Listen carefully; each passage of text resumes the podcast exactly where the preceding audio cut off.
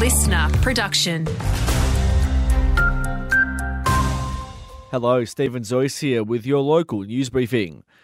A record $100 million investment over five years is being made by the state government towards reducing risks and harm associated with punting. It comes as Gamble Aware Week continues across the state. Minister for Gaming and Racing, David Harris, says for us in the Riverina, the impact of this announcement is significant.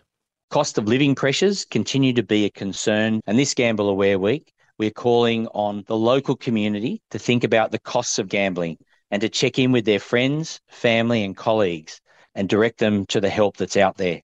There's now more treatment options available for local women battling breast cancer. After being introduced to Griffith Hospital last year, the use of MagSeed technology has been expanded to Wagga. The tiny metal implant enables surgeons more flexibility when removing tumours by marking out their location. Wagga Council's put an extra 600 grand in the kitty this week.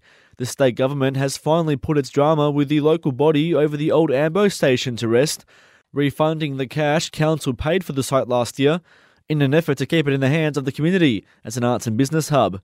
It comes after months of back and forth, with other councils able to purchase similar buildings for just $1.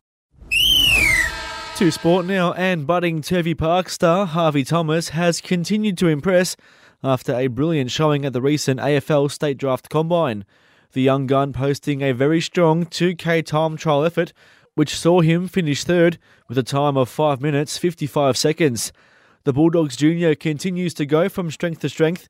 It comes after he recently picked up the GWS Academy Player of the Year award. And a new face will be at the helm of the Wagga City Wanderers next season.